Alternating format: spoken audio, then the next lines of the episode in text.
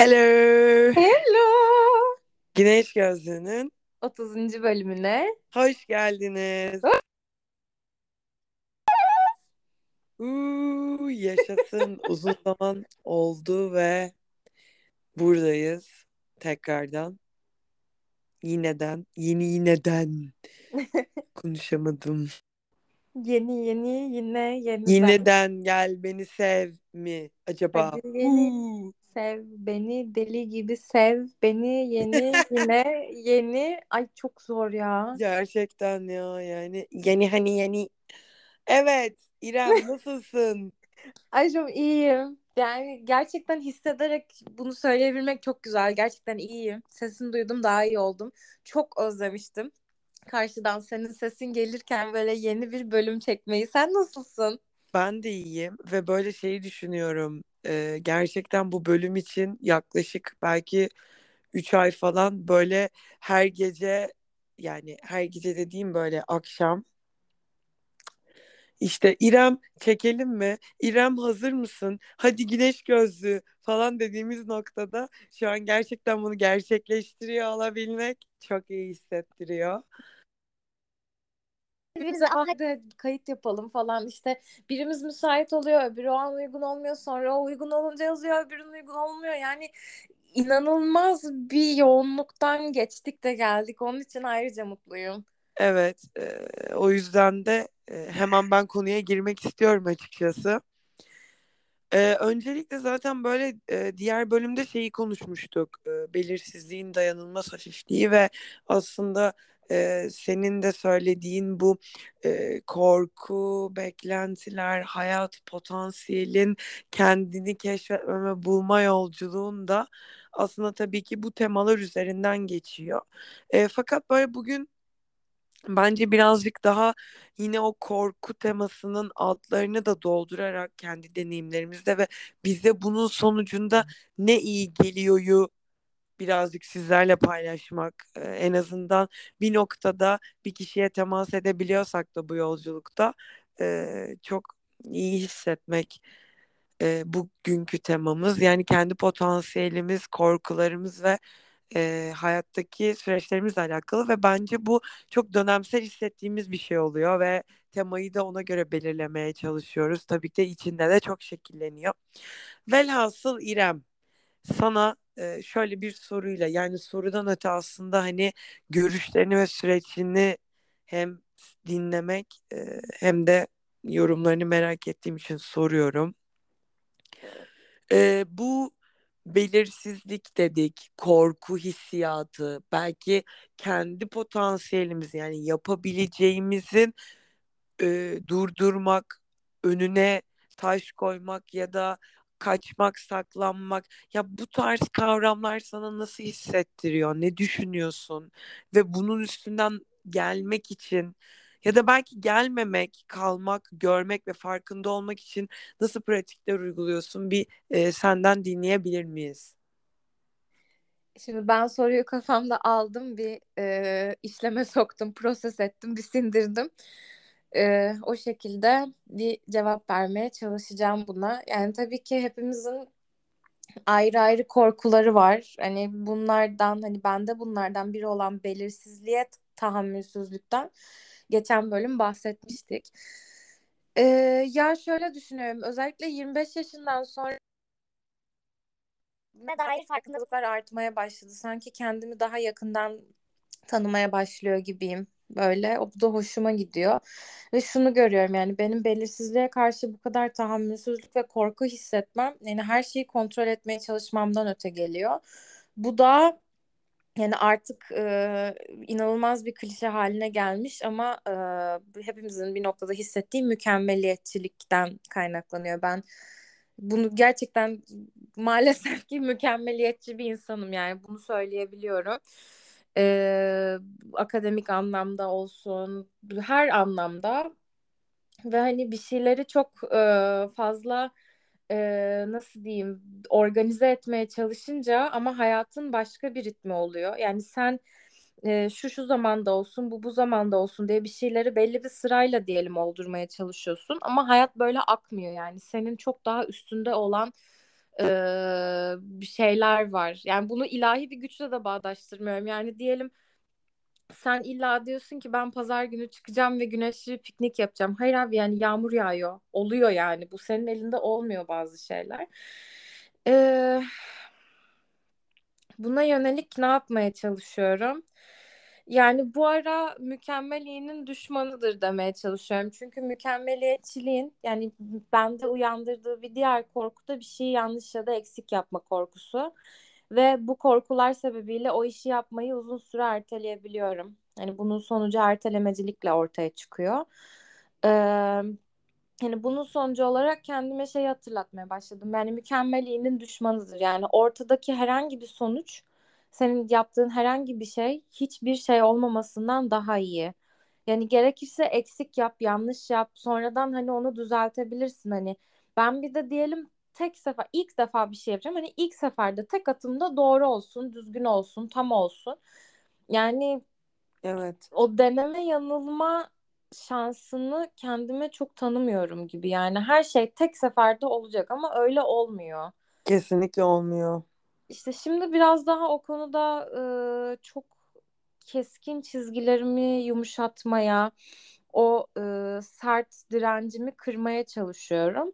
Birazcık hani bunları kendime hatırlatarak, her şeyin benim elimde olmadığını, zaten hani böyle bir sorumluluk altına girmem de gerekmediğini hatırlatarak yani öz şefkat, daha davranışlarımın ve düşüncelerinin sebeplerinin farkında olmak bir şeyleri kolaylaştırıyor diyebilirim. Tabii ki hani öz şefkat pratiği çok zaman isteyen, hani oturması için zaman isteyen bir şey. Bende de %100 oturdu mu? Hayır, oturmadı. Yani dürüstlükle söylemem gerekirse kendime karşı hala çok acımasız değerlendirmeler yaptığım zamanlar olabiliyor. Ama en azından hani şöyle görüyorum, biraz daha artık farkındalığım yükseldi ve en azından bu durumu değiştirmek için bir çaba sarf ediyorum. Evet. Ben bir isteğim var. Ya bir hemen parantez açacağım, araya girmek istiyorum çok kısa. Böyle şeyi düşünüyorum, yani aslında kurduğun cümle bile hani şefkatin de bir rakamsal bir şeye ya da somut bir şeye de çevirmemek gerekiyor bence. Hani şefkatin %100'ü yok aslında. Birazcık o açıdan da bakmak gerekiyor. Çünkü bence söylediğin süreç tamamen bir olma hali. Yani ve o hayat boyunca bence devam edecek bir şey ki dediğin gibi hani birçok sistem içinde o ya siyah ya beyaz ya iyi ya kötü gibi kavramlar arasında bazen sıkışıp çok kalabiliyoruz ya da duyguların aslında geçici olduğu bir dünyada belli başlı öğrendiğimiz duygular içinde de tüm düşüncelerimizi, bedenimizi sıkıştırabiliyoruz ki mesela çok güzel bir şey söyledin. Direncini kırmaya başladığın an vücut, beden, zihin, ruh hepsinde bir rahatlama oluyor bence uzun dönemde. Çünkü o direnç kelimesi ve koruma kavramı da benim çok hayatımda olan şeyler, yani temas ettiği için bunu da bir parantez içinde eklemek istiyorum.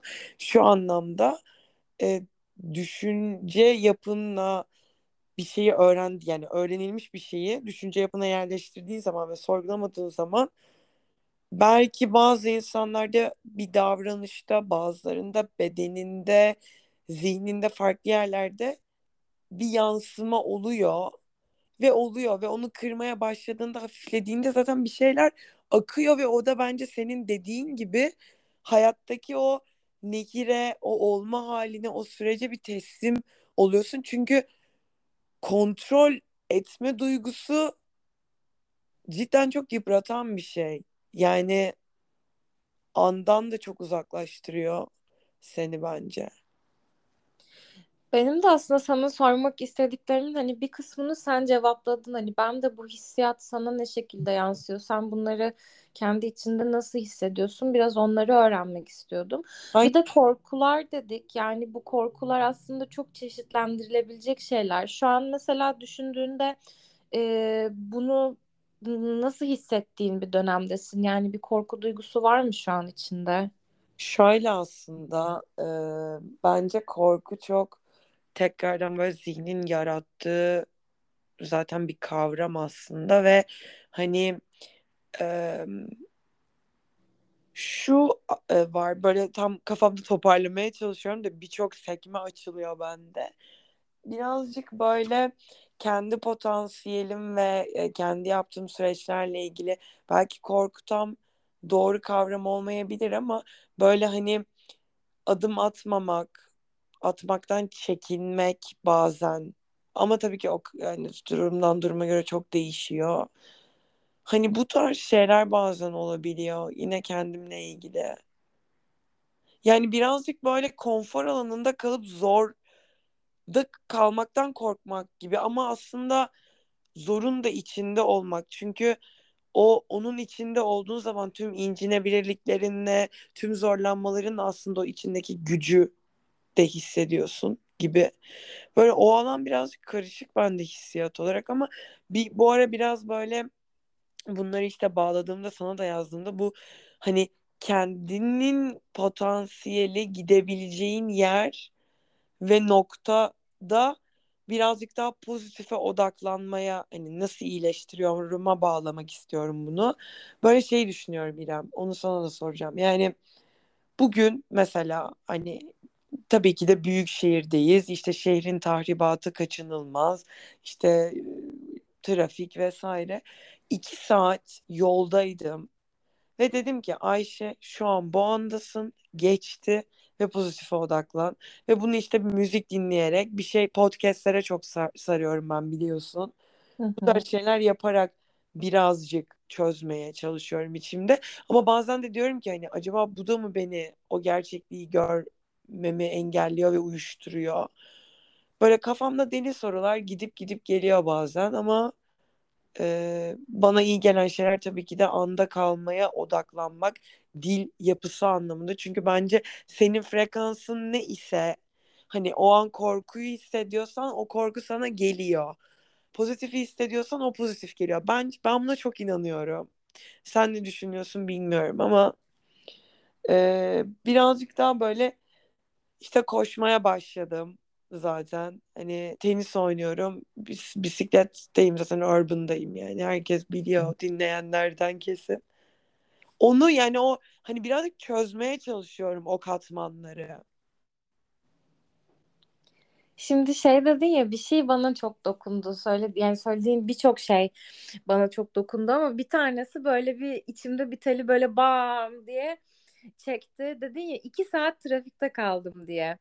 Yani bu büyük şehir de bizi gerçekten ben yuttuğunu bu ara ben de çok hissetmeye başladım. Yani trafikte, kalabalıkta vesaire. Yani büyük bir şehirde yaşamanın çok avantajları da var. Özellikle hani bizim gibi kültür sanat seven, yakından içinde olan insanlar için. Ama bir yandan da hani şehrin kaosu ne kadar böyle insanı yutuyor. Bunu bu ara çok hissetmeye başladım ve bunu hani arkadaşlarımdan da duyuyorum. Hatta bu ara bayağı sık İstanbul'u terk etme hikayeleri duymaya başladım. İşte 2 arkadaşım Bodrum'a yerleşti, bir arkadaşım ailecek Mudanya'ya yerleştiler.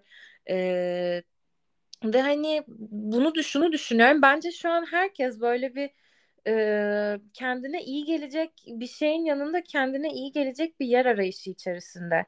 Çünkü artık böyle bir yandan da sanki böyle bir İstanbul'un, nasıl diyeyim, hani ölümüne şahitlik ediyoruz demek istemiyorum. Yani hala çok canlı bir şehir çünkü ama hani kaldırabileceğinden çok fazla nüfus var ve artık bu nüfus seni de yutmaya başlıyor. Kalabalığıyla, gürültüsüyle, trafiğiyle.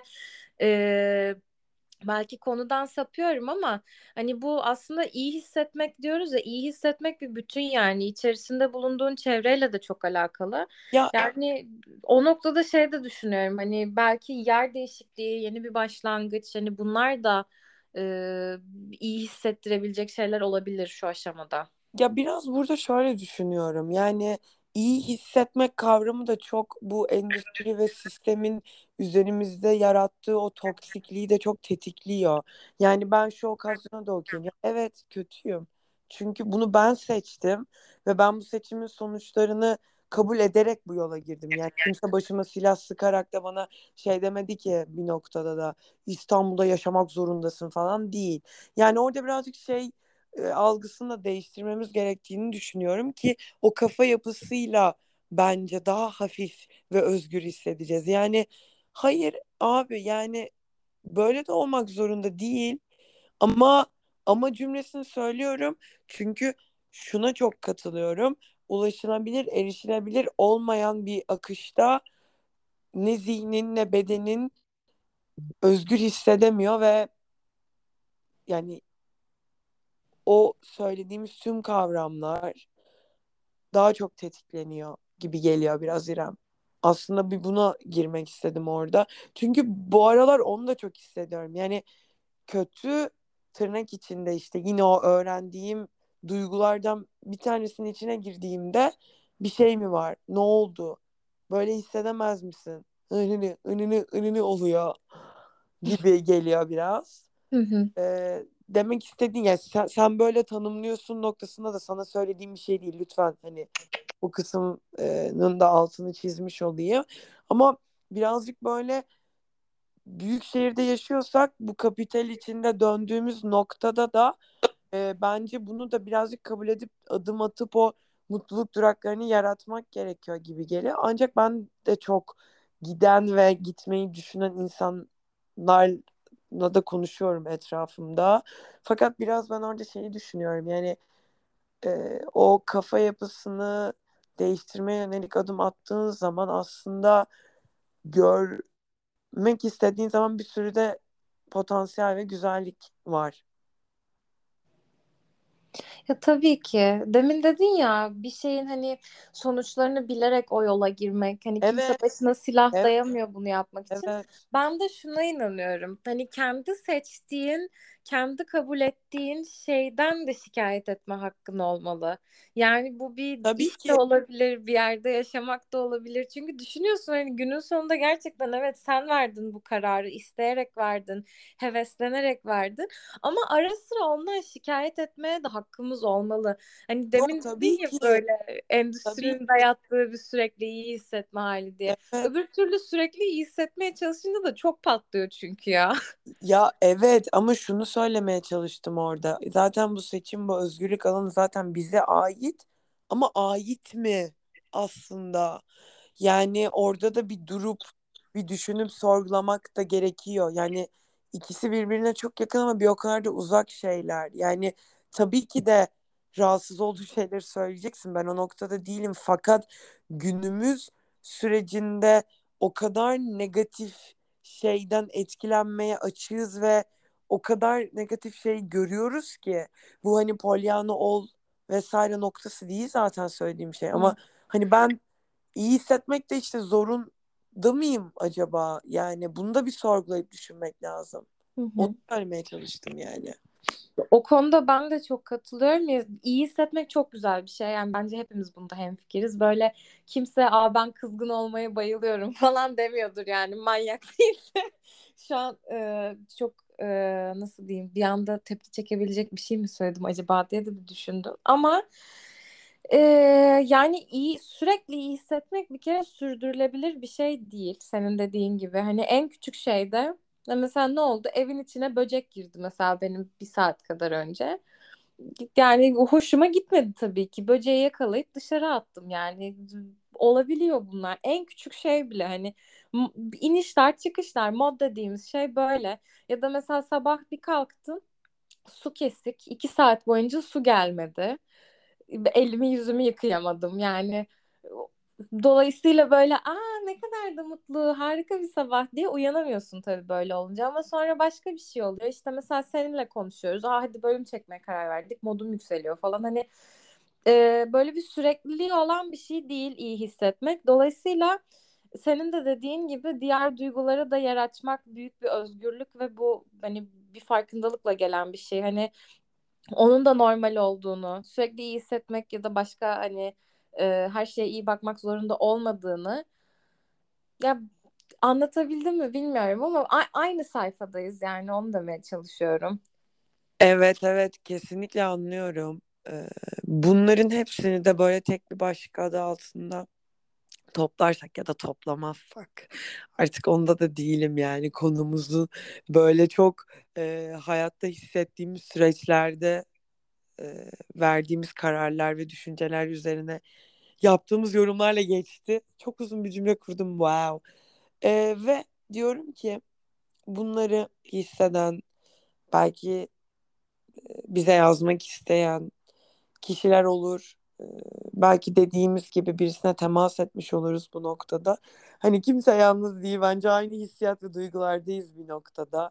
Belki farklı biçimlerde bunları yaşıyoruz ama belki var olmanın da süreci bu ya da değil. Ben de diyorum ki bizim klasik bölüm klasiği bütün kapanışlarımızda şu anki İrem neler izliyor, neler dinliyor ve ne tarz içerikler tüketiyoru alalım. Ben de akabinde söyleyeyim ve yayınımıza son verelim diyorum. Ne dersin? Ya harika derim. Bunu zaten ben sana şu şekilde sormak istiyordum. Hani bütün bu korkuların vesaire içinde sana bu ara neler iyi hissettiriyor diye ben sormak isterken sen bana Uno Reverse kart çaktın. Bu ara ne izliyorum? Bu ara House of the Dragon izliyorum. Game of Thrones'un nasıl diyeyim prequel'ı. Hani 170 yıl öncesinde geçiyor. Zaten bayağı gündemde olan bir dizi. Bu ara onu izliyorum. Yani beğeniyorum da Game of Thrones zaten beni hayal kırıklığına uğratan bir final sezonuyla bittiği için içerik olarak hoşuma gitti, izletiyor. Bu ara neler dinliyorum? Bu ara tam böyle tatlı tatlı sonbahar şarkıları dinliyorum.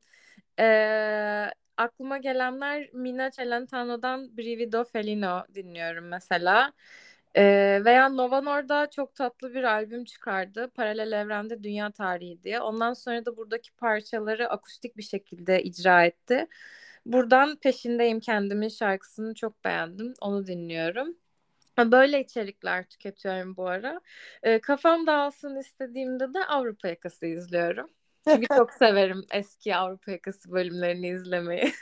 Sen neler izliyorsun, neler dinliyorsun? Bu sonbaharı çok seversin sen bu arada. Onu da ayrıca bildiğim için. Bu arada neler sana iyi hissettiriyor? Bana neler iyi hissettiriyor? Ben bu aralar yine böyle podcast, yani ben zaten podcast dinlemeyi çok severim. Tekrar söylemiş olayım. Böyle Gary Vee'nin ve Nike'ın Trained içerikleri çok hoşuma gidiyor ve Feel Good podcast var. O da bayağı güzel. Bayağı böyle hani hayattaki süreçler olsun ya da Gary Vee'nin bu iş deneyimleri ve insanlarla ilgili iletişimi, yönetimi, onunla ilgili içerikler ya da böyle sporla ilgili ve müzikle ilgili birçok podcast içerikleri var. Onlara düştüm bayağı.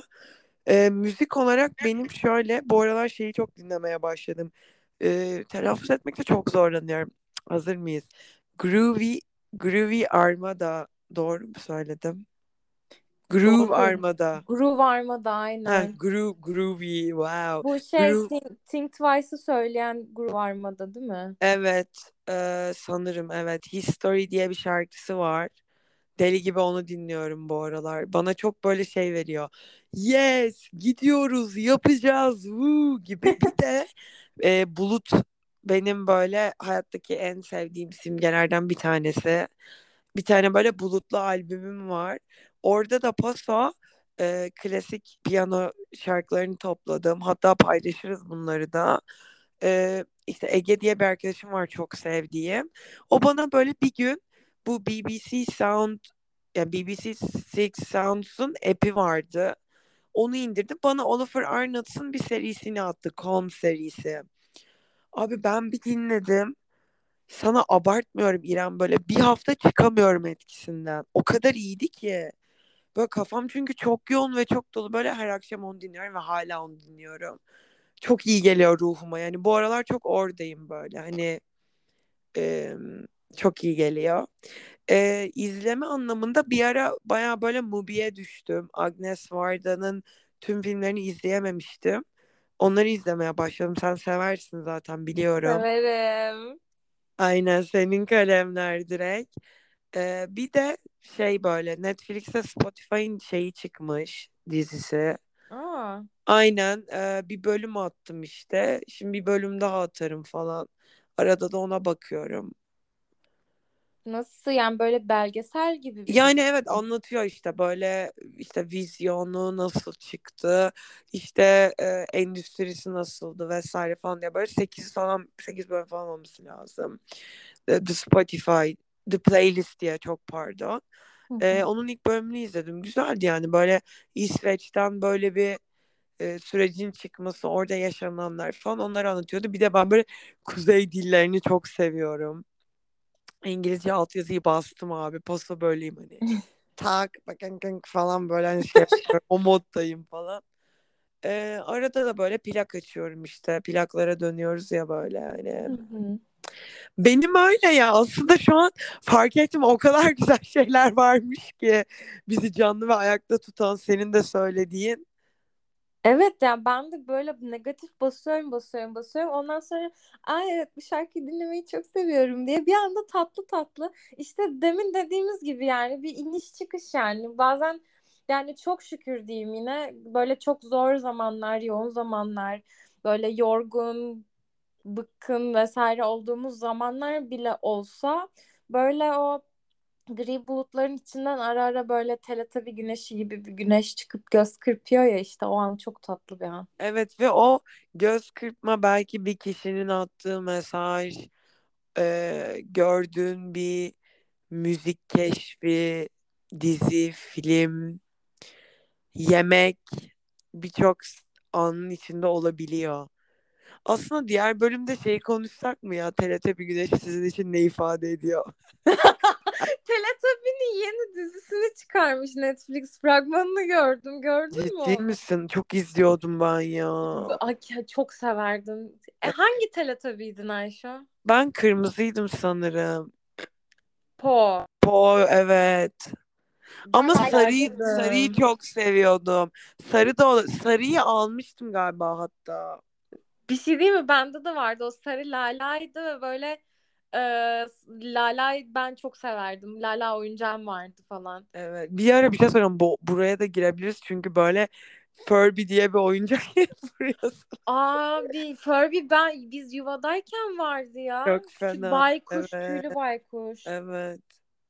Velhasıl toparlamak gerekirse diğer bölümlerde bence buraları da değinebiliriz. Tekrardan hani müzikti, filmdi, o dönemlerdeki oyuncaklarımızdı hepsi. Evet ya, aslında cidden bir sonraki bölümde böyle bir 90'lar sonu 2000'ler başı, hani bizim tam çocukluğumuza tekabül eden o zamanları mı konuşsak? Böyle... Yapalım mı, ne dersiniz? Yapalım be. Bize yazsın Instagram'da. Aynen, dinleyen bize yazsın. Hadi size ev ödevi. Bunu söylerseniz bölümü dinlediğinizi anlayacağız. Falan. Çok fena çok. Takip etmeyi unutmayın bizi falan diye. Diyerek kapatmak istiyorum ve sözü sana bırakarak. Bunu paylaşmak, konuşmak bile çok özel. Herkese dinlediği için, bu yolculuğumuza dahil olduğu ve ruhumuza temas ettiği için çok teşekkür ederiz. Ben sana da ayrıca teşekkür etmek istiyorum Ayşe'cığım. Yani şimdi doğruya doğru bu süreçte daha çok Ayşe bana yazdı. Sevgili dinleyenler, İrem hadi bölüm kaydedelim, hadi bölüm çekelim vesaire. Ben zaten hani Ağustos'a kadar tez yazıyordum. Hani ilk ondan şey oldu. Ondan sonra çok iş yoğunluğum vesaire oldu. Dolayısıyla hani ben özel bir teşekkürümü de sana etmek istiyorum bu konuda Ayşe'cığım. Yani senin bize olan inancın o kadar kuvvetliydi ki iş yoğunluğunda galip geldi yani. Yaşasın Güneş Gözlüğü diyebilir miyiz o zaman? Bence diyelim ya. O zaman sağlıcakla kalın. Esen kalın. Yatağa küs girmeyin miydi? Neydi o? Büyük Ev Abluka'da. Büyük Ev Abluka'da da. Da. Olmadı kaçıyoruz derken o zaman kaçtık. Bye.